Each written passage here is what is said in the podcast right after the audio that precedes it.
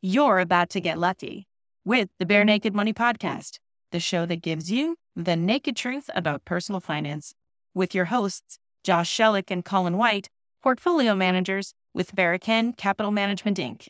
Thanks for joining us for part two of the series Journeys Through Space and Time with Colin and Matt.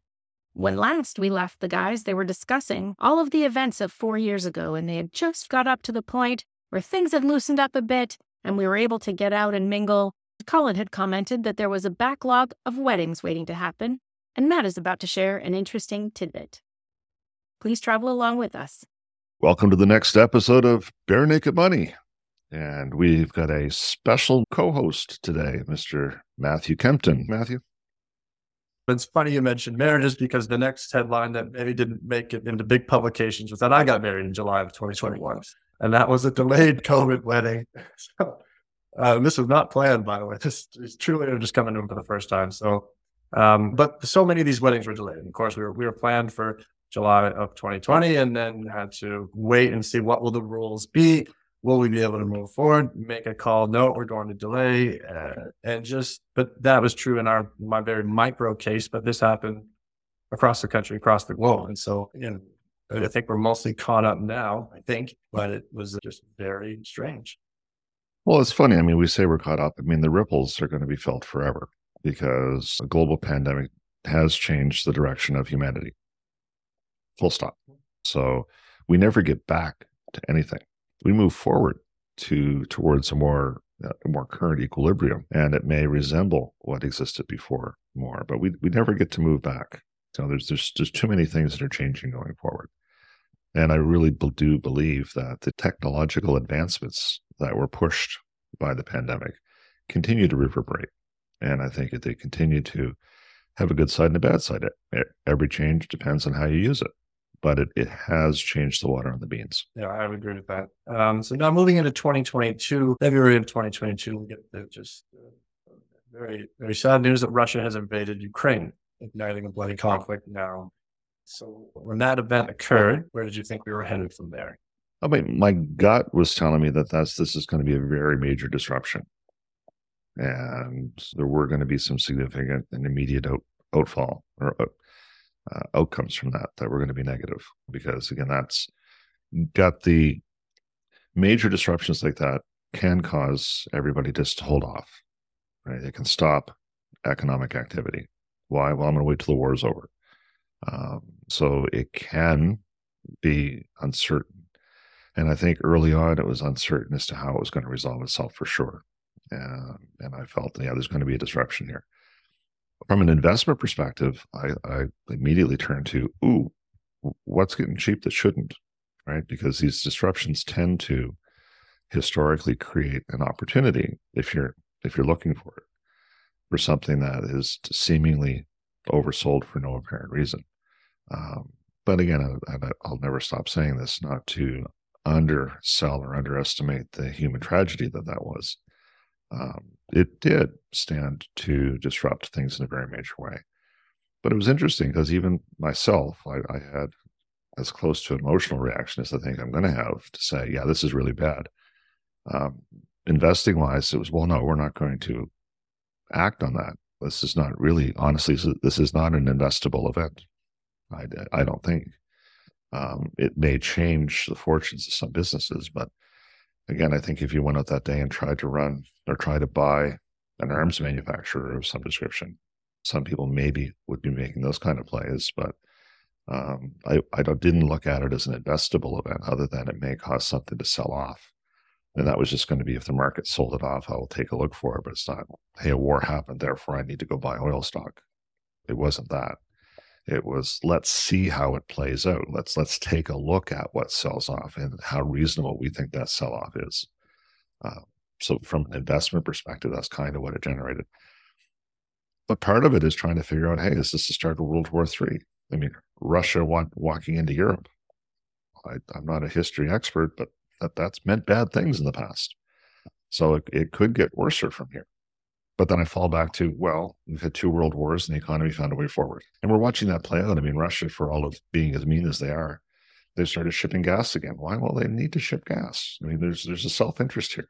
I mean, there's and it's, it's mutually assured that we we need to continue a certain level of economic activity, uh, and it's in everybody's best interest. And an, alignment of of, of of needs, we both need the same thing, can cause cooperation between two countries that are shooting at each other. No, yeah, agreed. And you take the first stance of you, or you see analysts take the approach of, well, what percentage of sales might be happening in Russia for any of these businesses? And, and that's they should if they go down by that much, well, then that's uh, that's an efficient market. But as you say, will the conflict escalate, and is that even a reasonable approach anyway? And how is it investable? Well, great question. And then so just following that, then we reach we get into March, and central banks finally begin raising rates. So they begin what has become the most most aggressive, one of the most aggressive hiking campaigns we've, we've ever witnessed. But it, it, began at that time. What, what path do you think we were on, or well, just generally, and then for bonds, what did you think it meant? Well, I, I knew it was going to change the balance for sure, but quite frankly, my initial reaction was about friggin' time. I mean, we've had stupid low interest rates leading into 2008, where I got to believe everybody's just sitting back and waiting for inflation to show up with interest rates at almost zero. And inflation wasn't showing up. And I think there was a potential fear or an expectation that raised rates may lead to deflation. And deflation is pretty ugly. So they left the rates where they were. So when this happened, so finally we're raising interest rates. Now, again, they've been late to act and they all admit they've been late to act. But I mean, I'm not sure that that's honest. I don't know that the information was truly compelling enough to raise rates earlier, but yeah, it was it was bound to happen. And to me, I looked at it as yeah, this is just going to get back to something that I consider more normal. You know, having a mortgage at six or seven percent, I consider that more normal because I've seen mortgages in my personal life as high as twenty two percent. So a six or seven percent mortgage, yeah, that's that's more reasonable. And the knock on effect of what that's doing to housing prices and bringing them more in line and again, we've we we spoke about that on a recent webinar that we're in a recent presentation we made to clients. It's bringing things back in line. I mean, things drift out of whack and they drift back. To me, this was just things are going to get back to more normal uh, range. And furthermore, the central banks will now have the ability to cut rates again, which can be hugely stimulative at the right moment in time. It's one of those announcements they can make that immediately flushes right through the market, makes everybody more optimistic. They haven't had that. That hasn't been a meaningful tool that they've had for a long time. So they're putting bullets back in the gun, which to me, I think says a lot going forward.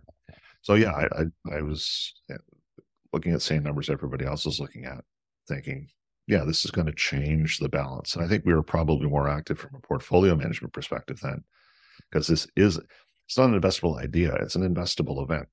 When when the rate of return on fixed income changes, then you have to do a, a calculation between that versus an equity investing. So again, not an investable idea, but it's an event that's going to go on that should change how you balance the portfolio. Well, I think that was a good recognition of what was going on because I just pulled the numbers on what's happened in the bond market since that uh, since that event. I just used the TLT, which is a, it's a it's a group of U.S. Treasury twenty year bonds. So government Treasury bonds in the U.S. of a of a longer duration, twenty years. It's down thirty three percent since that point in March. So to begin to start. So to be maybe underweight bonds at that point, but then recognizing there's a, a path here to be to be adding to would have been. It sounds like that's the the analysis you did. Well, yeah, you you begin looking at it because again, you don't know, you don't want to catch a falling knife, as they say. But when you see uh, when you see the, the, the coupon rates or the effective yields on various investments start to pick up, it's like, all right, that's interesting again.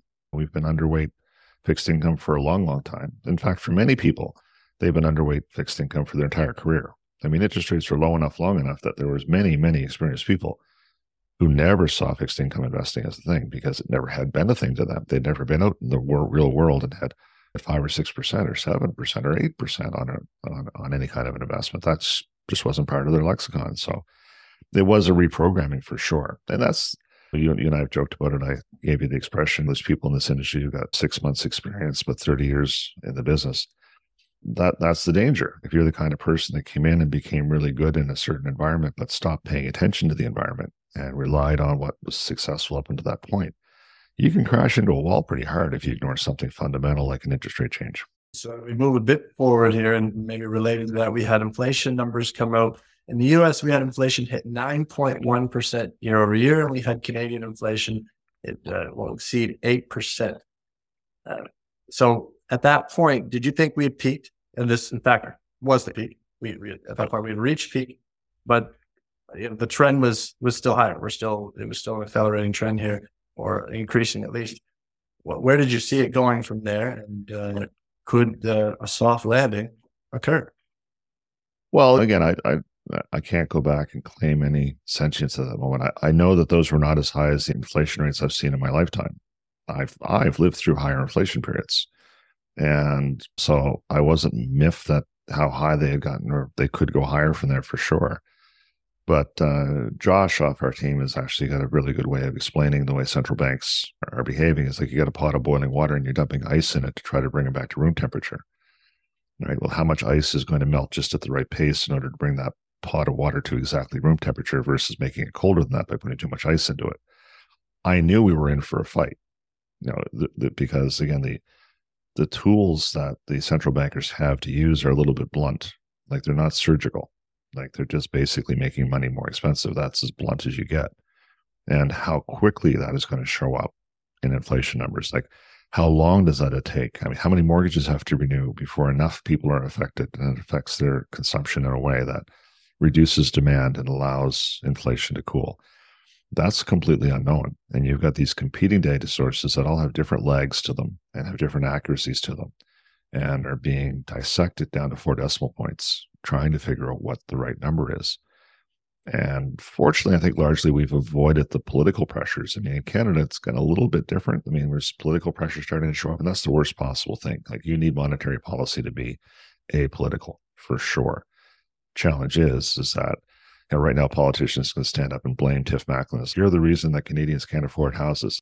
If you left inflation run, everybody would be in a lot more pain. You know, leaving inflation at 9% would have caused a lot more pain. But again, that's not as politically uh, positive to say because right now the, the all the politicians need to blame central bankers because people can't afford houses and there's a lot of votes to be gotten there and unfortunately it's just not it's not genuine there's you know what central bankers are doing again they're not out there to cause pain they're trying to give us a sustainable economy and if we have to go through a little bit of pain to get there then that's what adults do you go through a little bit of pain to sort, sort something out Right. I mean, that's what they've committed to do as well. Is there may be pain here, but we're this is what we're this is the objective. And so through 2022, we faced high inflation, we faced increasing interest rates, and we reach October, and a Bloomberg consensus offers a, a 100% chance of a recession in 2023. How did you feel when you started hearing those predictions? I no, I, I go back to I'll go back to January of 2020. How many predictions in January of 2020 worked out? you know, to, to sit here and say there's 100% certainty. If a nuclear bomb goes off somewhere next year, or Vladimir Putin's body shows up in a ditch, or any one of a number of single events can cause a ripple that's going to dramatically shift the trajectory of everything next year. So, and we've also gotten funky about how we define recessions. Like we've actually seen a technical recession in the US, which I didn't know a technical recession was the thing. And I'm not sure if the Canadian numbers have confirmed it, but it looks like Canada flirted with one a couple quarters at zero, maybe slightly negative. Um, but one of the one of the big anomalies right now is the jobs market hasn't gotten weak. Like we still have a really strong jobs market, which it's difficult to say we had a recession because that's supposed to feel bad. But if everybody's still working to make money, how bad should we feel? Uh, so I think personally that this is what a soft landing feels. You brought this up earlier. A soft landing just feels uncomfortable. Like it's it's like you're, you're kind of waiting for the other shoe to drop. And again, I use the analogy of my teenage son trying to sneak into the house late at night. I'm waiting for him to come home. So he came through the door and shut the door and I could hear him come in the house, okay, I know this is over. He's trying to sneak into the house. It's, what was that click? What was that noise? And all of a sudden you sit up in bed and you're listening more carefully. You know, we're actually looking harder to find a recession now because, you know, we think there might be, we, we think we should have one in order to get out of where we are. So we're now paying a lot of attention trying to find the recession. Honestly, we may not really see any kind of a major recession and drift out the other side of this. That's that's almost the null hypothesis, right? Well, exactly. And so since that expectation of 100% chance of recession, I mean, here in 2023, we've had an economy do better than expected. though cooled somewhat. Stocks, stock markets, bond markets are up. Inflation and rates have likely peaked and are, are trending lower. Unemployment remains quite low, though it's picked up a little bit. So, have we found this? Have we entered into a Goldilocks period? Uh, potentially, we have. Well, yeah, I, I think that it's difficult to paint a really dire picture from here that something is going to be absolutely terrible. I think that we're drifting towards something that's going to be pretty boring. And so we're always going to be looking for what's going to disturb that. One of the things I think is gradually working itself out is the housing issue in Canada.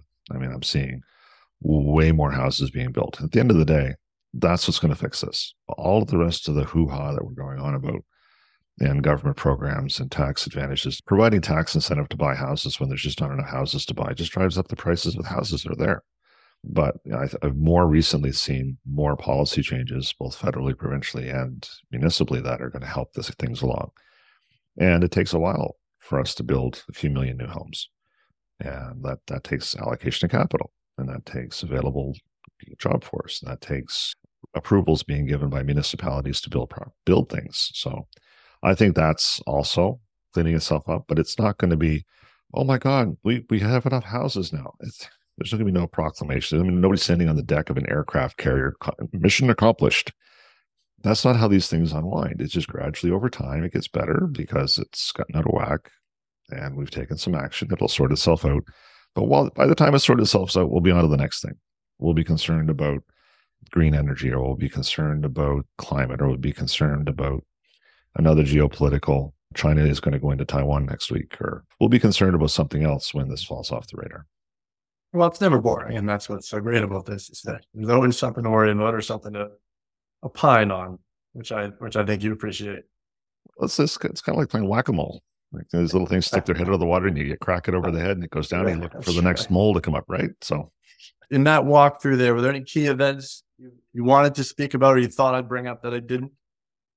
No, I think we, we, we walked through it pretty well. I mean, what I'm hoping to highlight for people is try to think back to all how certain you were when everything shut down. Oh, the global economy is going to suck. The stock market's going to crash. Remember how sure you were that that was going to happen, and then take a look at how it turned out. Remember how sure you've been all these times, because what you really should be developing over time is a little bit more humility, and because being very very sure of things is how you blow money up we we always balance risk. It's always a matter of this is likely to happen, but we're going to hedge our bet because we might be wrong, and we need to include that in possible outcomes. And again, making money is not about hitting the one right thing; it's about not blowing it up. So if you can steer around and not blow up your money, then you get to keep it, and you get to keep moving forward.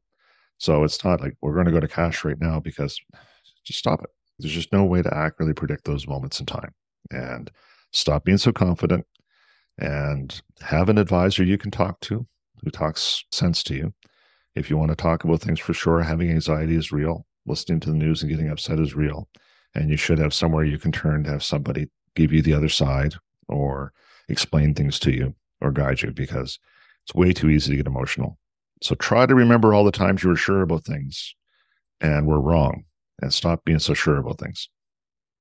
Well, I thought this would be useful for that, just to hold uh, to, to, test ourselves and how to feel at these times, because uh, it, your memory hindsight is an interesting thing, and where you uh, where you thought you saw things going, and, and now where you can claim them to is is fascinating. So it's good to the journal, to hold yourself true, and, and for me, my takeaways from this are that well, we're poor forecasters of a complex world, um, but people are people are resilient, and collectively we we truly are, and that maybe are more similar than than we all realize and uh, in our desires and our behaviors and our emotions. So these past four years have been a very interesting time. I think there'll be many movies, books, studies done, uh, more to come on just what we've been through, maybe much more, but more we will be facing here and um, how we maybe can learn going forward, though we, we, we tend to have short memories when it comes to well, it's called recency bias, and there's a whole mm-hmm. list of biases that people, you know, fall prey to for sure. But listen, I think one thing has been true my entire career, and I'm going to expect it to be true for the rest of my career. The global economy can find its way forward. It's endured world wars. It's endured all kinds of political strife and oil shortages and energy shortages, and we were going to run out of oil. And it's endured lots of things. The global economy is the grand sum total of, of the globe's ability to move forward, and that has never failed. And if it does fail, the fact that your account might not be doing well when that happens is probably small news. We're back in caves hitting each other with sticks. So there's that the happy, happy good time news. Well, I think that's a great place to sign off from. And Colin, I, I really enjoyed this discussion. It's uh, it was a great one, especially because we we didn't work together through this period. So I truly didn't know your answers here or, or how you felt through these uh, through these events. And so this has been, uh, a great exercise and, uh, and a great chat. Well, Matt, thanks for bringing your uh, your perspective to the table. It's all it's always great to have a fresh, smart perspective on things and have somebody to bounce things off on. So hopefully, there was some stuff here for our listeners to to learn from and maybe reflect on their own reaction to these events over time. And maybe we've made the world a better place, right? I think we have. Thanks, Maybe everybody. Optimist me again. Thanks, Matt. All right. Thanks, Colin. If you're breaking a sweat trying to figure out what your financial advisor is talking about, you're not getting the service you need. You probably hate trying to get an answer from them, but you also think moving your accounts will be a headache. And it might be. But working with Don't Rock the Boat don'trocktheboatwealthplanning.com or .ru isn't exactly stress-free, is it? Call us. We will demystify the world for you.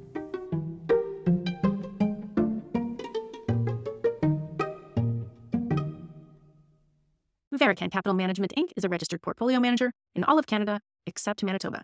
So sorry, Manitoba. Nothing in this podcast should be considered as a solicitation or recommendation to buy or sell a particular security. Statements made by the portfolio managers are intended to illustrate their approach and are meant for information and entertainment purposes only. This should not be construed as legal, tax, or accounting advice. This podcast has been prepared for information purposes only. The tax information provided in this podcast is general in nature, and each client should consult with their own tax advisor, accountant, and lawyer before pursuing any strategy described herein, as each client's individual circumstances are unique. We've endeavored to ensure the accuracy of the information provided at the time that it was written. However, should the information in this podcast be incorrect or incomplete, or should the law or its interpretation change after the date of this document, the advice provided may be incorrect or inappropriate.